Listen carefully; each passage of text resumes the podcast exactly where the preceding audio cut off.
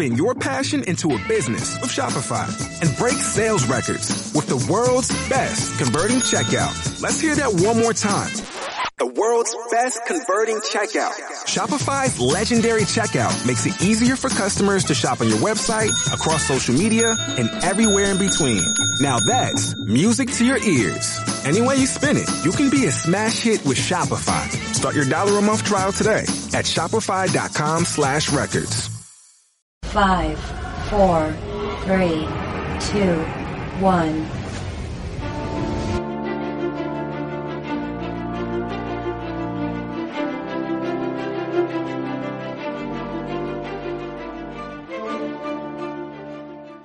Hola, ¿qué tal? Bienvenidos una vez más aquí al Freak Noob News Podcast. Y bueno, esta semana no vamos a tener saludos, una disculpa por eso.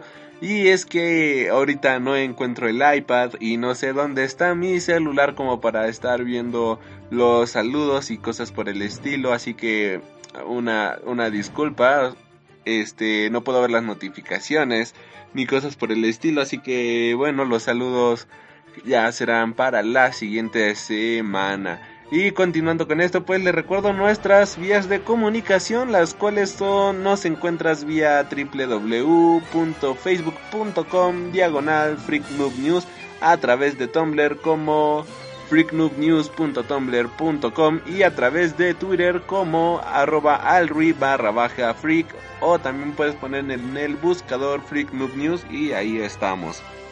También les recuerdo que nuestro correo electrónico es freaknoobnews arroba gmail punto com y ahí pueden mandarnos todas sus dudas, sugerencias, comentarios o algún mensaje que quieran enviar, que bueno, no hemos recibido ningún mensaje la, lamentablemente. Esperemos a ver si alguien nos envía algún mensaje, si no pues aquí seguiremos esperando el mensaje. Pero bueno, este es nuestro correo, que es freaknoobnews arroba gmail punto com. Y bueno, esta semana se dieron a conocer varias noticias, noticias bastante interesantes, y una de ellas es que el cantante de Iron Maiden, que de hecho esta es una noticia de hoy, tiene este cáncer de lengua, le encontraron un tumor, y resulta ser de que esto fue desde diciembre, pero ya se ha ido tratando, cosas por el estilo, durante siete semanas, si no me equivoco. Y aparentemente ya todo está bastante bien, ya la cosa se ha este, o sea, ya está fuera del peligro, por decirlo de alguna manera. Así que bueno, la banda dice que para mayo pues ya vamos a tener ahora sí este un nuevos resultados, una, una nueva actualización de esta enfermedad que ha llevado este Bruce Dickinson, debido a que, bueno, lleva resultados bastante favorables, este, dado a que el tumor fue encontrado de manera muy oportuna en las primeras etapas. Así que bueno, ya este se sabe que que pues ya está curado, por decirlo, bueno, no está curado, pero ya este se espera que quede completamente limpio para dentro de algunas semanas más. Así que pues bueno, esperemos para mayo que se den más noticias acerca del frontman de Iron Maiden, que pues bueno, es una de las leyendas más, de las leyendas del rock, de las leyendas del metal más reconocidas a nivel mundial. Y pues bueno, esta banda de Iron Maiden pues obviamente tiene miles y miles de seguidores a lo largo de todo el mundo, y pues esperemos que ahora sí una pronta recuperación. Y que bueno, afortunadamente encontraron este tumor cancerígeno eh, con bastante tiempo de anticipación en sus primeras etapas. Y bueno, gente, váyase a revisar, de verdad, vayan, revísense cualquier cosa rara que encuentren, cualquier cosa este extraña que noten por ahí en su cuerpo, alguna bola, pues váyanse a revisar, no vaya a ser algún tipo de tumor o algún cáncer o algo por el estilo. Y bueno, continuando con las noticias, pues anuncian dos nuevos invitados aquí a la Mole Comic Con Internacional. Cuando creíamos que ya no iba a haber más invitados, pues se agrega a la lista dos cosplayers profesionales que ya habíamos tenido anteriormente en julio, si no me equivoco, del año pasado. Y bueno, es Harley Jokers y Joker's Harley. Estos dos cosplayers profesionales que nos acompañaron el año pasado, que bueno, se llaman Anthony Misiano como Harley Joker y Alicia King como Joker's Harley. Y bueno, ellos estarán de regreso aquí a la Mole Comic Con Internacional los días trece, catorce y quince de marzo en el World Trade Center de la Ciudad de México. Eh, la página oficial del World Trade Center anunció de que ellos, bueno, o sea que los propios cosplayers pidieron regresar a la convención de lo bien que se la habían pasado la última vez. Y bueno, siguiendo con las noticias de la Mole Comic Con Internacional, finalmente se han revelado los precios para las portadas variantes que van a tener en este evento. Y bueno, el Deadpool número cuarenta y dos con portada de Guardianes de la Galaxia Movie Poster Tribute, con arte y colores de Clayton Crane, va a tener un costo de ciento sesenta pesos mexicanos. Este cómic va a venir incluido completamente gratis relativamente para las personas que compren el, las entradas, el One Day Pass o el Three Day Pass. Va a venir incluido uno de estos cómics en su One Day Pass o Three Day Pass.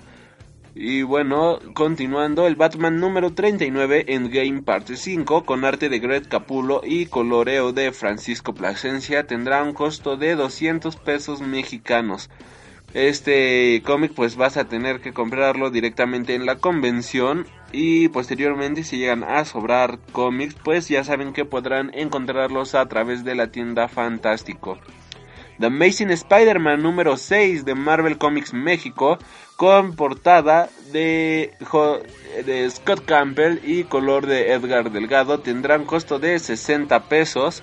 The Amazing Spider-Man número quince, Spider-Verse Epilogue, tendrá arte y coloreo de Paco Medina y este también tendrá un costo de ciento sesenta pesos. La verdad es que esta portada está bastante, bastante bonita, es una portada muy muy padre. Y bueno, el día de la presentación de estas portadas aquí en Decomixado, en una tienda de la Ciudad de México, eh, llegó Paco Medina de sorpresa. Ahora sí que no lo habían anunciado y pues bueno, tuvimos la presencia de Paco Medina eh, mostrando el arte original de esta portada y pues obviamente también tuvimos la develación de la portada. Y la verdad es que es una portada muy muy bonita, con cinco de las portadas más emblemáticas de Spider-Man a través de la historia. Y bueno, también vamos a tener una portada de Spider-Gwen. Es, en esta ocasión va a ser Spider-Gwen número uno, con arte de Humberto Ramos, que va a estar de invitado a la Mole, y color de Edgar Delgado, que también es otro invitado a la Mole, con un costo de ciento sesenta pesos. Y bueno, Spider-Gwen número uno ha desatado una polémica impresionante y ya tiene cerca de veintiséis portadas variantes. ¡Qué horror, madre mía! Y bueno, también se develó la portada que va a ser del próximo artbook y podías hojear este artbook. Y es el artbook número seis de la Mole Comic Con Internacional, que en esta ocasión va a ser un tributo a Ultra Pato, este cómic de Pato Delgado o Edgar Delgado. Este, un cómic nacional, si no me equivoco, que de hecho en la convención también se va a estar lanzando el primer número de Ultra Pato por Ficción Editorial, algo así. Y aquí la portada va a ser a cargo por este... Ah, oh, olvidé quién va a ser la portada, una disculpa, pero bueno, la portada es completamente espectacular. Este, ahorita Arkham creo que va a ser la portada, si no me equivoco. Creo que creo que sí es él. Si no, pues una disculpa por este pequeño dato que ahorita no tengo, pero ahorita ahorita lo investigo, no se preocupen. Y bueno, entre otras noticias, pues una noticia bastante lamentable, bastante triste, y pues fallece el actor de Octopussy y que también interpretó al villano en Swamp Thing. Y bueno, el actor francés Louis Jourdan falleció este domingo en su casa de Beverly Hills a la edad de noventa y tres años, ya bastante grande el señor. Y bueno, si no lo ubican, pues el este pueden recordarlo en películas como Octopussy, donde interpretó al villano Kamal Khan en la época de Roger Moore como el agente cero cero siete, o como Anton Crane, Arcane, de la adaptación al cine de Swamp Thing y de la película también de Return, The Return of Swamp Thing. Y bueno, estas son algunas de las noticias de esta semana. Ah, también hay otras noticias bastante interesantes del mundo del cómic, pasando a noticias más, un poco más felices. Y es que Marvel Comics va a lanzar en el Free Comic Book Day, este día del cómic gratis, que es el primer sábado de cada mayo, va a lanzar una versión al español de este, de este cómic, del día del cómic gratis, que va a incluir ahora sí que parte del Secret Wars y de Uncanny Humans. Y bueno, esta noticia pues agarró a todos de sorpresa, pues porque ninguna editorial que yo recuerde había hecho este tipo de este tipo de lanzamientos para un Free Comic Book Day, de sacar un cómic en español. Y bueno, ahorita es el segundo cómic completamente, bueno, no es completamente en español, pero sí es el segundo cómic que Marvel saca como que para el público latino. El primero fue en este compilado del, de Spider-Verse, donde tuvimos a Spike Valentine uh, escribiendo un, una parte de Spider-Man. Y bueno, este cómic es completamente en español. Y bueno, así que se agradece por parte de Marvel que hagan este, este tipo de, de trabajos, hagan este tipo de...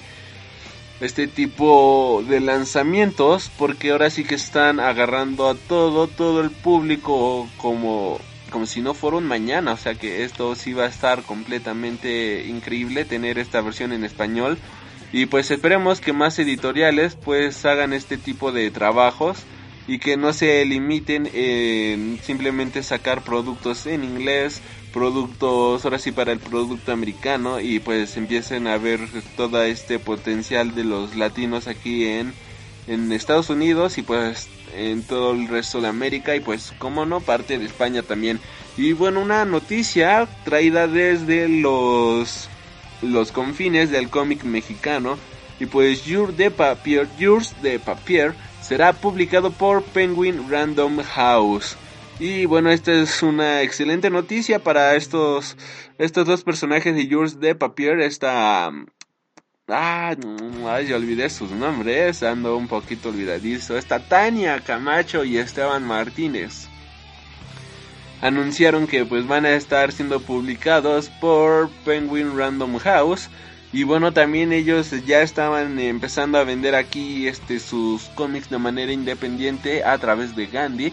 Y tuvieron una excelente re- respuesta. Sus cómics se acabaron en el primer día que salieron a la venta. Así que bueno, muchas felicidades aquí a Jurs de Papier y les deseamos un excelente futuro.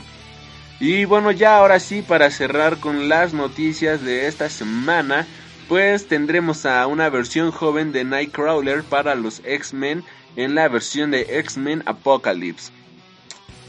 Y bueno, ahora sí que nadie se lo esperaba realmente, pero Bryan Singer confirmó que este Nightcrawler aparecerá en la película de los X-Men. Y bueno, este Kodi Smit-McPhee, algo así, estará interpretando al joven Kurt Wagner, o mejor conocido como Nightcrawler, en esta nueva película de los X-Men. Para quienes no ubiquen a Smit-McPhee, McPhee, sí, que espero que así se pronuncie, él ha participado en las películas de Dawn of the Planet of the Apes, eh, The Rogue, Romeo and Juliet y Young Ones, además de prestarle la voz al personaje de Norman para la película de Paranorman. Y bueno, Nightcrawler ya había aparecido anteriormente en las películas de X-Men, en la segunda parte. Y bueno, este ahora tendremos a su versión joven interpretado por este actor Kodi Smit-McPhee. Y ahora sí, ya para cerrar con las noticias, pues tendremos una nueva película de Alien. Así es, el alienígena que aterrorizó a todo el mundo, este...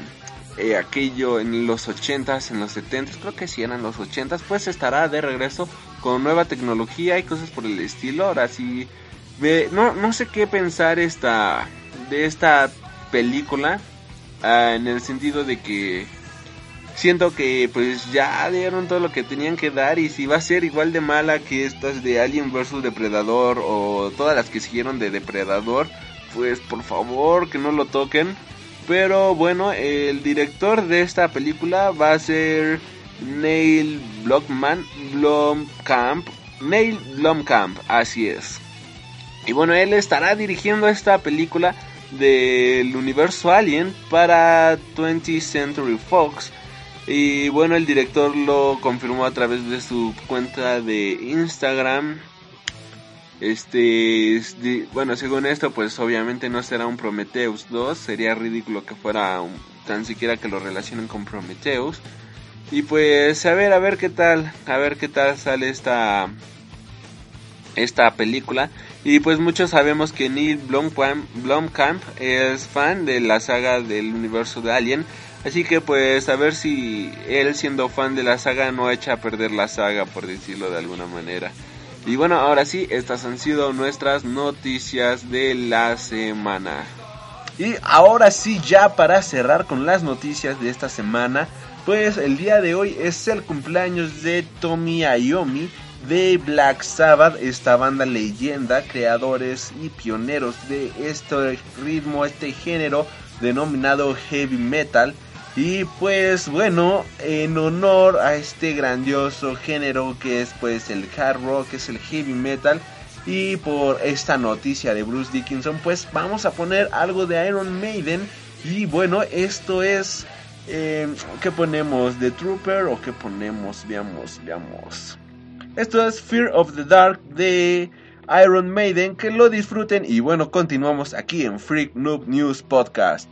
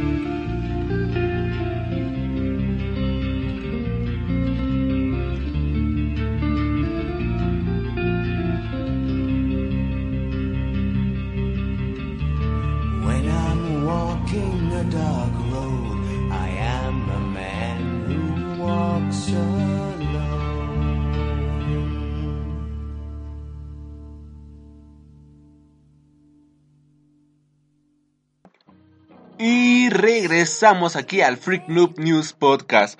Y bueno, esta semana este programa va en respuesta a otro programa donde uno de los locutores, uno de los conductores de dicho programa dijera que la ciencia ficción no está vendiendo, o sea que, que ya no vende la ciencia ficción hoy en día. Y bueno, yo me pregunto, ¿qué fregados Guardianes de la Galaxia, la tercera película más taquillera del año pasado, no es una aventura espacial cien por ciento de ciencia ficción? Ok, está basado en personajes de cómics, un cómic de aparentemente superhéroes inspirados en la ciencia ficción, y la película no es más que ciencia ficción. Así que decir que el género ya no está vendiendo teniendo a esta película como la tercera más taquillera del año, pues está un poco raro. Y bueno, también este año tendremos el regreso de una de las sagas más, más grandes de toda la historia cinematográfica. Y bueno, esto es nada más y nada menos que el regreso de Star Wars con la película The Force Awakens para diciembre de este año. Y bueno, todos sabemos que Star Wars pues es una oda a la ciencia ficción, a todo lo que representa este género: naves espaciales, tecnología más no poder, viajes interestelares, cosas por el estilo, un futuro completamente espectacular. Algo que bueno, aunque aquí ya ocurrió hace mucho tiempo y en una galaxia muy lejana, para nosotros sigue siendo algo increíble en todo sentido. Tenemos películas como Avatar, que son taquilleras a más no poder. Y bueno, acabamos de dar la nota de que va a haber una nueva película de Alien. Si de verdad la ciencia ficción ya no vendiera, ¿creen que los estudios se estarían esforzando, estarían gastando dinero en estos productos que aparentemente ya no venden? Pues yo lo veo muy difícil. Así que bueno, no sé en qué se haya basado este, este locutor para decir que la ciencia ficción ya no está vendiendo hoy en día, cuando bueno, sabemos que la ciencia ficción, que todas las subgéneros de este gen, bueno, que los subgéneros de este género pues es lo que más vende hoy en día. Simplemente tenemos grandes, grandes películas y grandes sagas como lo vienen siendo Los Juegos del Hambre, por mencionar alguna, que ok, no es ciencia ficción, pero viene de una distopía, lo cual se deriva de un género de la ciencia ficción. Así que pues es bastante, bastante aceptado que pues se califiquen dentro del mismo género, puesto que provienen de este género. Bueno, o sea, es como una ramita de la ciencia ficción. Y bueno, para entrar en contexto, pues ¿qué es la ciencia ficción? Para aquellos que no lo saben, pues la ciencia ficción es un género cuyos contenidos se encuentran basados en supuestos logros científicos o técnicos que podrían lograrse en el futuro. Este sustento científico hace que la ciencia ficción se diferencie del género fantástico, donde las situaciones y los personajes son fruto de la imaginación. El género de la ciencia ficción también ha sido conocido como literatura de anticipación, dadas las características mencionadas. De hecho, muchos autores de ciencia ficción han logrado anticipar el surgimiento de distintos inventos, como Julio Verne con los submarinos o las naves espaciales. La ciencia ficción nació como un subgénero literario en la década de mil novecientos veinte y con el tiempo se fue expandiendo a distintos formatos. La ciencia ficción cinematográfica ha sido una de las adaptaciones más exitosas, sobre todo a partir de la segunda mitad del siglo veinte. En concreto, en el siglo veinte es interesante resaltar la aparición de una serie de movimientos o tendencias dentro del género de la ciencia ficción que se han convertido en auténticos referentes. Así, en primer lugar, nos encontramos con el cyberpunk o cyberpunk, que sería como la traducción más correcta. Y bueno, esto lo sé porque tenemos en nuestro programa número siete un programa dedicado al cyberpunk, donde aparecía cómo se tiene que pronunciar correctamente y era algo así como cyberpunk. Y bueno, continuando con esto, este movimiento del cyberpunk surgió en la década de los años ochenta y que se trajo consigo que los autores de ciencia ficción explotaran esa posibilidad de que las computadoras dominaran a los humanos. Entre las películas más significativas que se convirtieron en, pre- en perfectos ejemplos del citado Cyberpunk se encuentra el film titulado Blade Runner, que se estrenó para el año de mil novecientos ochenta y seis. Mientras el Cyberpunk establecía una visión negativa y apocalíptica de la presencia de los ordenadores en nuestra sociedad, el, cyber, el post-cyberpunk que apareció en la década de los años noventa era mucho más optimista en este sentido. De ahí, pues, que se tome como protagonistas en las historias de este movimiento a científicos e investigadores fundamentalmente que quieren hacer uso de la tecnología en pro de la sociedad.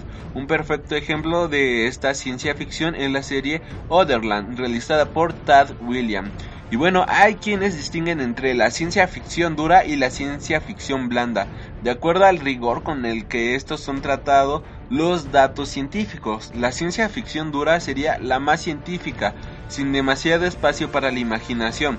En cambio, la ciencia ficción, la ciencia ficción blanda incluye algunas suposiciones sin base científica o real. Entre los autores más famosos de ciencia ficción, pues se encuentran Isaac Asimov, autor de Your Robot, se encuentra Ray Bra- Bradbury, escritor de Crónicas Marcianas, Arthur C. Clarke, eh, autor de Odisea Espacial, Aldous Huxley, edit- editor era yo, escritor de Un Mundo Feliz, Ursula K. Le Guin, escritora de Los Desposeídos, y bueno, pues el ya tan mencionado Julio Verne, escritor y creador de Viaje al Centro de la Tierra, veinte mil leguas de viaje submarino, entre muchos otros. También en esta lista pues yo tengo que agregar indudablemente a Scott Orson Scott, no, Orson Scott Card, de creador de El Juego de Ender. Y bueno, en sí, en palabras más, en palabras menos, pues esto es la ciencia ficción y alguno de sus subgéneros, por decirlo de alguna manera. Entre las películas más destacadas de este género, pues obviamente tenemos, bueno, o sea, dentro de la ciencia ficción y sus subgéneros, pues obviamente tenemos a Star Wars, la primera tri- trilogía, tenemos Los Juegos del Hambre, tenemos esta película Origen, que pues bueno, dirigida por Christopher Nolan, que de hecho casi todo lo que ha hecho Christopher Nolan últimamente está muy centrado en la ciencia ficción. Tenemos estas películas de Regreso al Futuro. También tenemos X-Men, Días del Futuro Pasado, Avatar, Blade Runner, Star Trek, Alien y bueno, esta gran odisea, esta gran oda espacial que es Interstellar. Igual podemos encontrar títulos como Jurassic Park, E T, La Naranja Mecánica, Terminator o, como ya lo había mencionado, Guardianes de la Galaxia. Todo esto converge dentro del mismo género que viene siendo la ciencia ficción. Y bueno, estos han sido algunos referentes en cuestión de películas de lo que viene siendo ahora sí la ciencia ficción. Pero bueno, ¿por qué no nos vamos a lo que viene siendo la edad de oro de la ciencia ficción?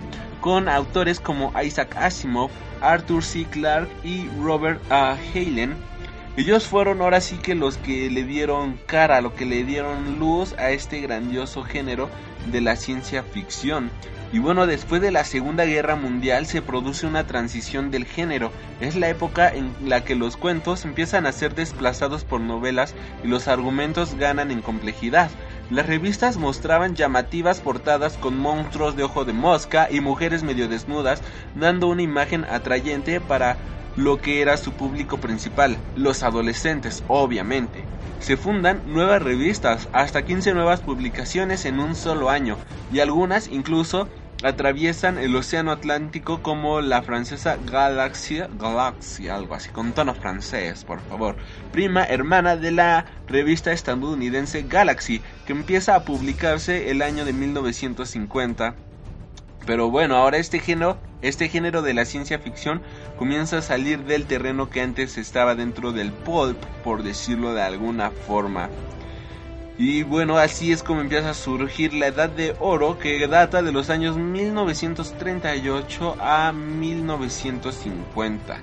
Y bueno, con el surgir en mil novecientos treinta y ocho del editor John W. Campbell y su actividad en la revista Outstanding Science Fiction, fundada en mil novecientos treinta, y con la consagración de los nuevos maestros del género, Isaac Asimov, bueno, a los que acabo de mencionar, Isaac Asimov, Arthur C. Clarke y Robert A. Heinlein, la ciencia ficción empezó a ganar un estatus como género literario, especialmente con esto último, que fue el autor que consiguió la que se editaran historias del género en publicaciones más generales, y fue también el que le dio mayor madurez al género e influyó poderosamente en su desarrollo posterior.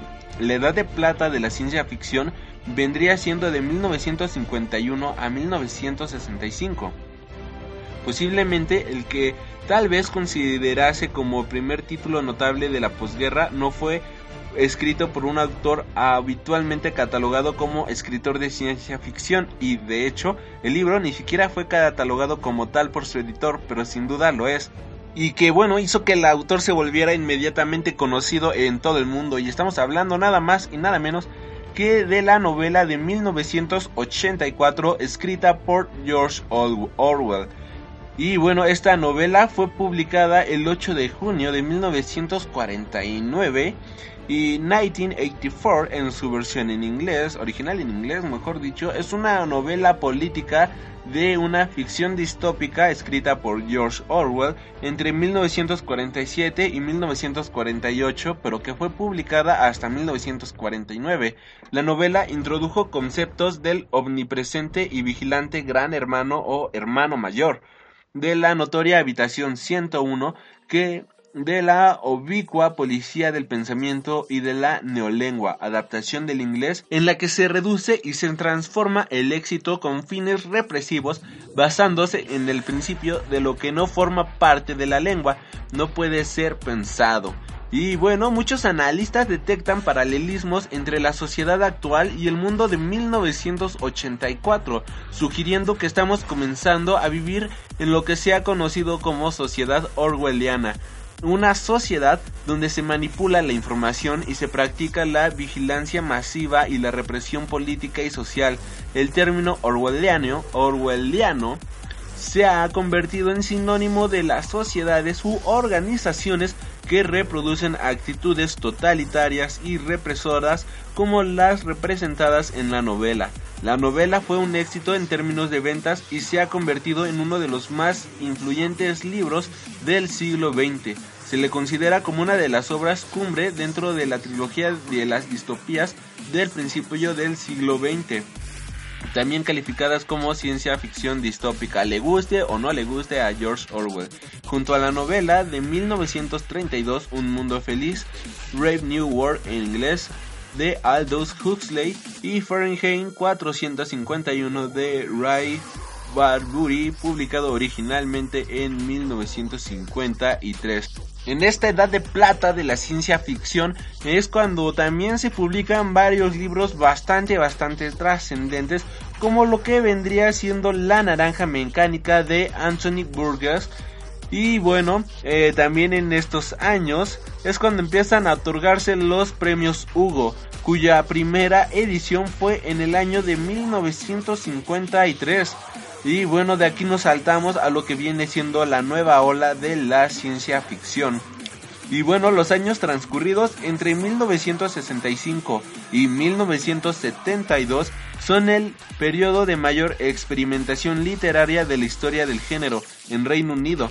Se pueden asociar con la llegada de Michael Murrock a la dirección de la revista New Worlds. Murrock, entonces un joven de veinticuatro años, dio espacio a las nuevas técnicas ejemplificadas en la literatura de William Burroughs y J G Ballard. Los temas empezaron a distanciarse de los tan manidos robots e imperios galácticos de las edades de oro y plata de la ciencia ficción, centrándose en temas hasta entonces inexplorados: la conciencia, los mundos interiores relativizados de valores morales, etcétera. En Estados Unidos, los ecos de los cambios experimentados en el panorama británico tuvieron su reflejo. Autores como Samuel Ray Delany, José Farmer y Robert Silver representaron la esencia de las nuevas guías de este género literario. Y es aquí como iniciamos con el cyberpunk o cyberpunk. En la década de mil novecientos ochenta, las cada vez ya más conocidas computadoras y la aparición de las primer, primeras redes informáticas globales dispararon la imaginación de jóvenes autores, convencido de que tales prodigios producirían profundas transformaciones en la sociedad. Este germen cristalizó principalmente a través del movimiento llamado cyberpunk, un término que aglutinaba una, vis- una visión pesimista y desencadenada de un futuro dominado por la tecnología y el capitalismo salvaje, con un ideario punk, rebelde y subverso, frecuentemente anarquista. Una nueva generación de escritores surgió bajo esta etiqueta, encabezados por William Gibson, Bruce Sterling y Neil Stephenson. Después, posteriormente, tenemos el post-cyberpunk en la década de mil novecientos noventa, donde, donde ocurrió un cambio significativo en la literatura de ciencia ficción.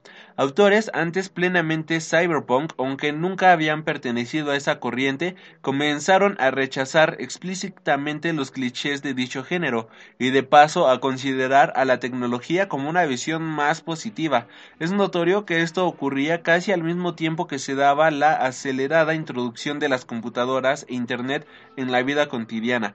Conforme los autores empezaron realmente a usar las computadoras y la red global, sus opiniones y obras empezaron a cambiar y a rechazar la rebeldía y exaltación de la marginalidad del cyberpunk. Estas novelas post-cyberpunk es mucho más frecuente que los protagonistas sean integrantes respetables de sus comunidades, científicos, militares, policías e incluso políticos. Aún en el caso de personajes más marginales, su interés suele residir en mantener o mejorar el status quo, no destruirlo, tal y como era lo típico en el cyberpunk, y cuando no lo hacen suelen ser los antagonistas. La primera novela etiquetada ya como tal como cyberpunk es Snow Crash en el año de mil novecientos noventa y dos de Neil Stephenson. Además de Stephenson, han sido etiquetados como post-cyberpunk autores tan dispares como Nancy Kress, Greg Egan, Tad Williams, Charles Strauss o Richard K. Morgan. Y bueno, actualmente tenemos subgéneros de estos, de estos géneros que vienen siendo el biopunk, donde la ciencia ficción se centra en el impacto de grandes avances de la biotecnología, pudiendo situarse tanto en el futuro presente o en un pasado anacrónico. Ejemplo de estas obras son el filme Gattaca o la saga de videojuegos BioShock. También tenemos el steampunk o ciencia ficción centrada en la presencia anacrónica de ciertas tecnologías avanzadas o coexistiendo con el motor a vapor y situadas durante la revolución industrial y la época victoriana. También tenemos el retrofuturismo, que retoma en tono serio o irónico el entusiasmo por el futuro y la imaginería optimista de los años treinta, cuarenta y cincuenta del siglo veinte. Ejemplo de este género son Skype Captain y El Mundo del Mañana. Y bueno, pues obviamente también tenemos demasiadas revistas que vienen aquí a agarrar la ciencia ficción y hacerlas, pues ahora sí, acrecentarlas. Y pues aquí tenemos revistas como Galaxy de mil novecientos cincuenta, inicialmente editada por Horace Leonard Golds. Tiene en su haber las mejores críticas literarias gracias a la aceptación del público de un género que empezaba a consagrarse fuera de los círculos pulp. Con verle a la lista de autores que publicaron en, sus primeros, en su primer número, podemos hacernos una idea de su calidad y empuje. Clifford D. Simak, Theodore Sturgeon, First Labor o Isaac Asimov. Esta revista llegó a publicarse en Europa, en Francia y Alemania, y tuvo cierto éxito durante casi treinta años hasta que en mil novecientos ochenta dejó de publicarse. A principios de los años noventa, el hijo de su fundador retomó las publicaciones de Galaxy, pero finalmente la, emper- la empresa terminó de forma infructuosa en mil novecientos noventa y cinco, lamentablemente. Y bueno, la ciencia ficción ha sido llevada al cine, obviamente, Y bueno, ahora sí que lo primero que se conoce de esto es Le Beau Dans la Lune o Viaje a la Luna de Georges Méliès, que asombró a su audiencia con sus efectos fotográficos, y desde la década de mil novecientos treinta hasta la de mil novecientos cincuenta, el género consistía principalmente en películas de serie B, que en pocas palabras las películas de serie B son películas de bajo presupuesto. Y tras el hito de Stanley Kubrick de dos mil uno a Space Odyssey o dos mil uno Odisea en el espacio de mil novecientos sesenta y ocho, el cine de ciencia ficción fue tomado cada vez más en serio. A finales, de, a finales de la década de mil novecientos setenta, películas de presupuesto alto con grandes efectos especiales se convirtieron en populares entre la audiencia, como Star Wars o Close Encounters at Third Kind, allanaron el camino de éxitos de ventas en las siguientes décadas como Alien, El Octavo Pasajero, E T, El Extraterrestre, Blade Runner y Men in Black. En la televisión pues también han sido...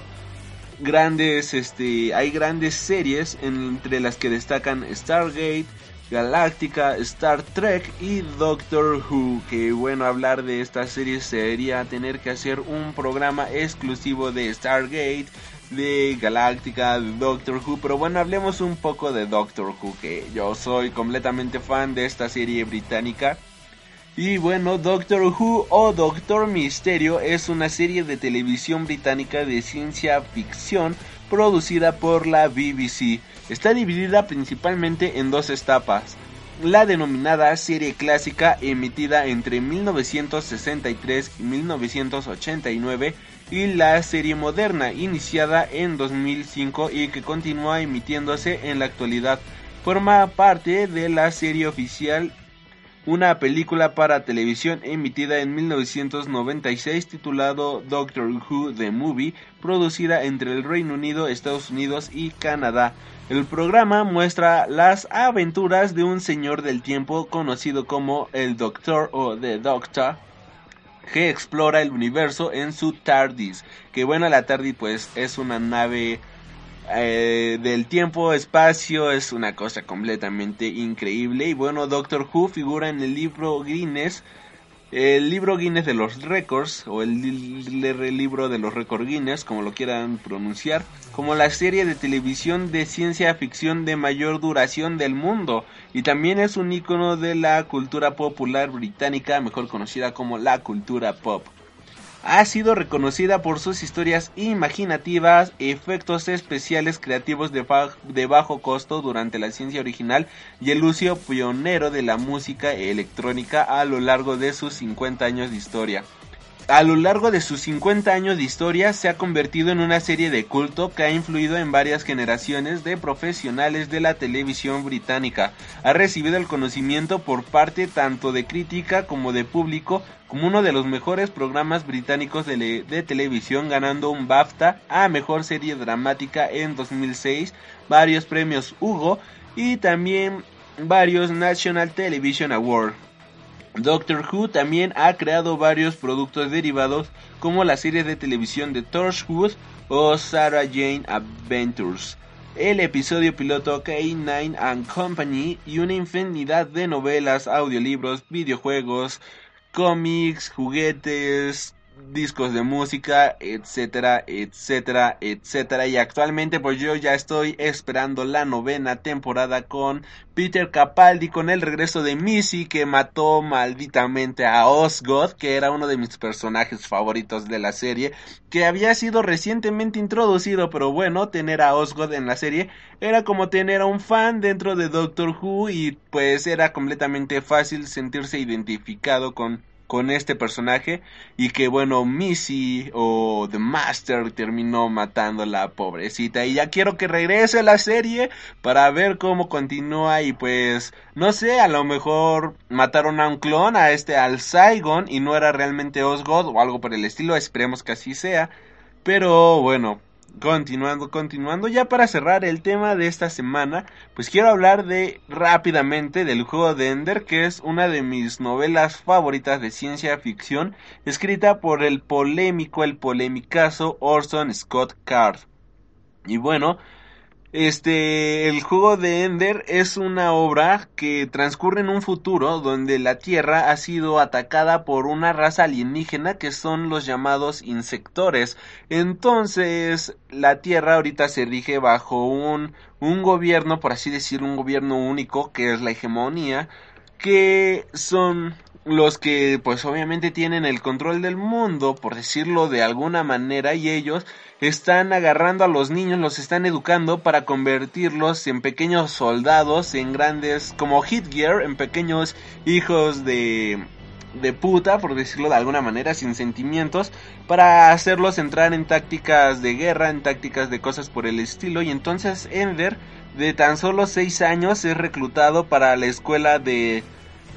Para esta escuela que hace reclutas, para esta escuela que hace líderes al mando de grandes tropas.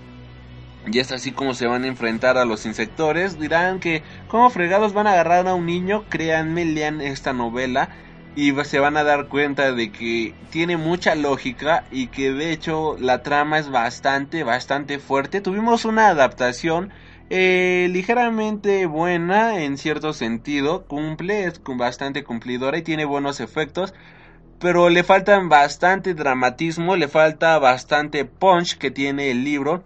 Toda esta parte dramática, toda esta parte que te deja en ocasiones sin aliento y dices, ¿qué hijo de puta es este coronel Graff? Qué cabrones son a la hora de hacer todo esto y no se lo piensan dos veces, qué hijos de puta.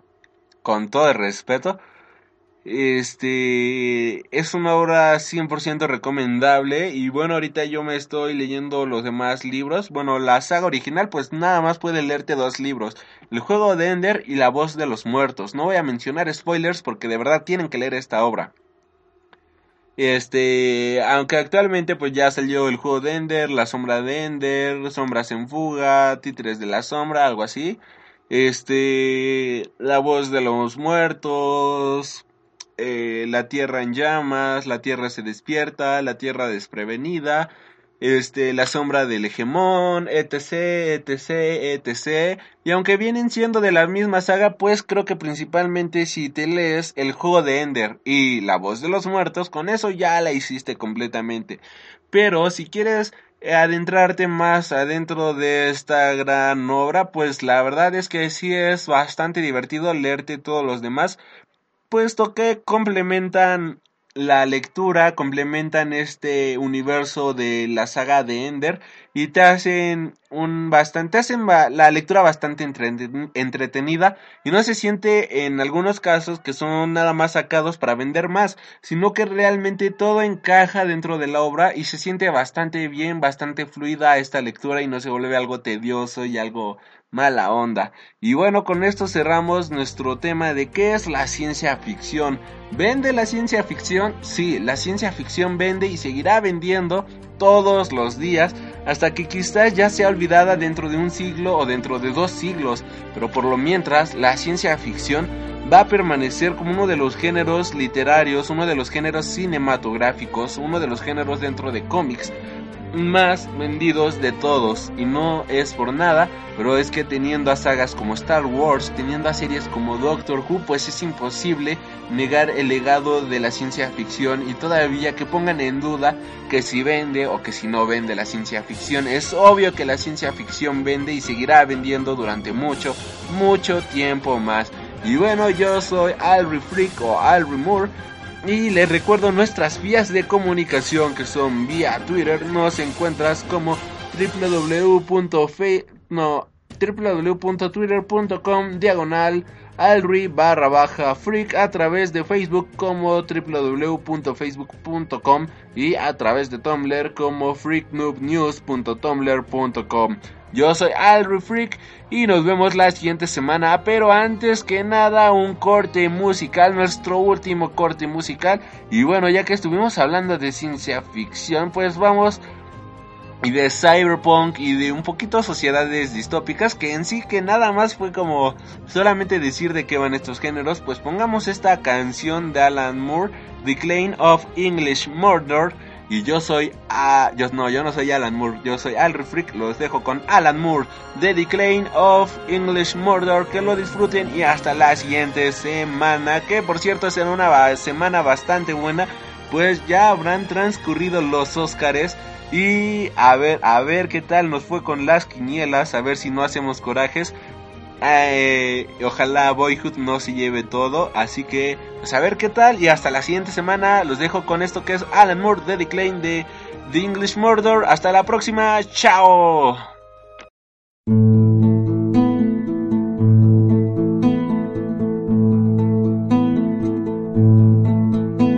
She sorts out her hair in the washroom at Preston Services. Dries her hands under a notice that reads, "Have you seen this child?" And she nurses one tea for an hour in the cafeteria, watching the truck drivers blind their fried eggs with the cutlery.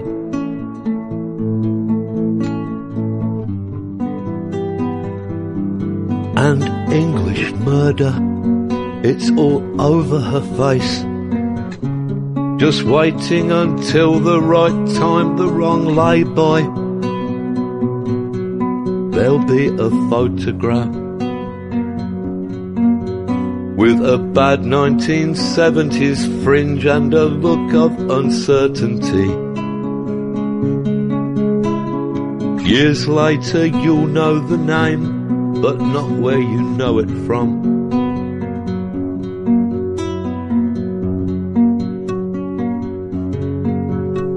They've emptied the terraced row with compulsory purchases,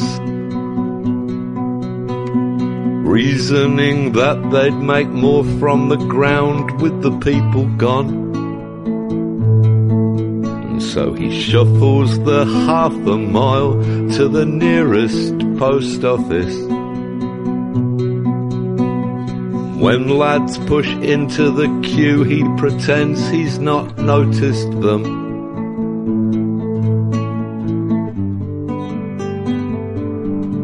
And English murder, it's all over his face. A low enough cold snap, a high enough gas bill. You'll skim the epitaph, and you'll possibly notice his name like somebody's you knew from school. There'll be an off-the-peg verse where sad has been rhymed with dad. And the houses in which they've invested their city bonuses increase the property prices and therefore the homelessness.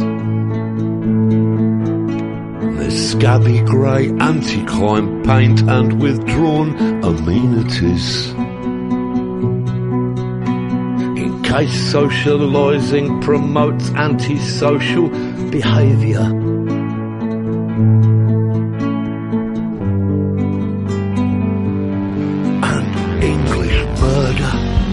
It's all over the place. The bunches of flowers in pedestrian precincts. Your average psychopath at least kills with a hammer or brick, not with greed and incompetence. And after two or three years, may even express remorse.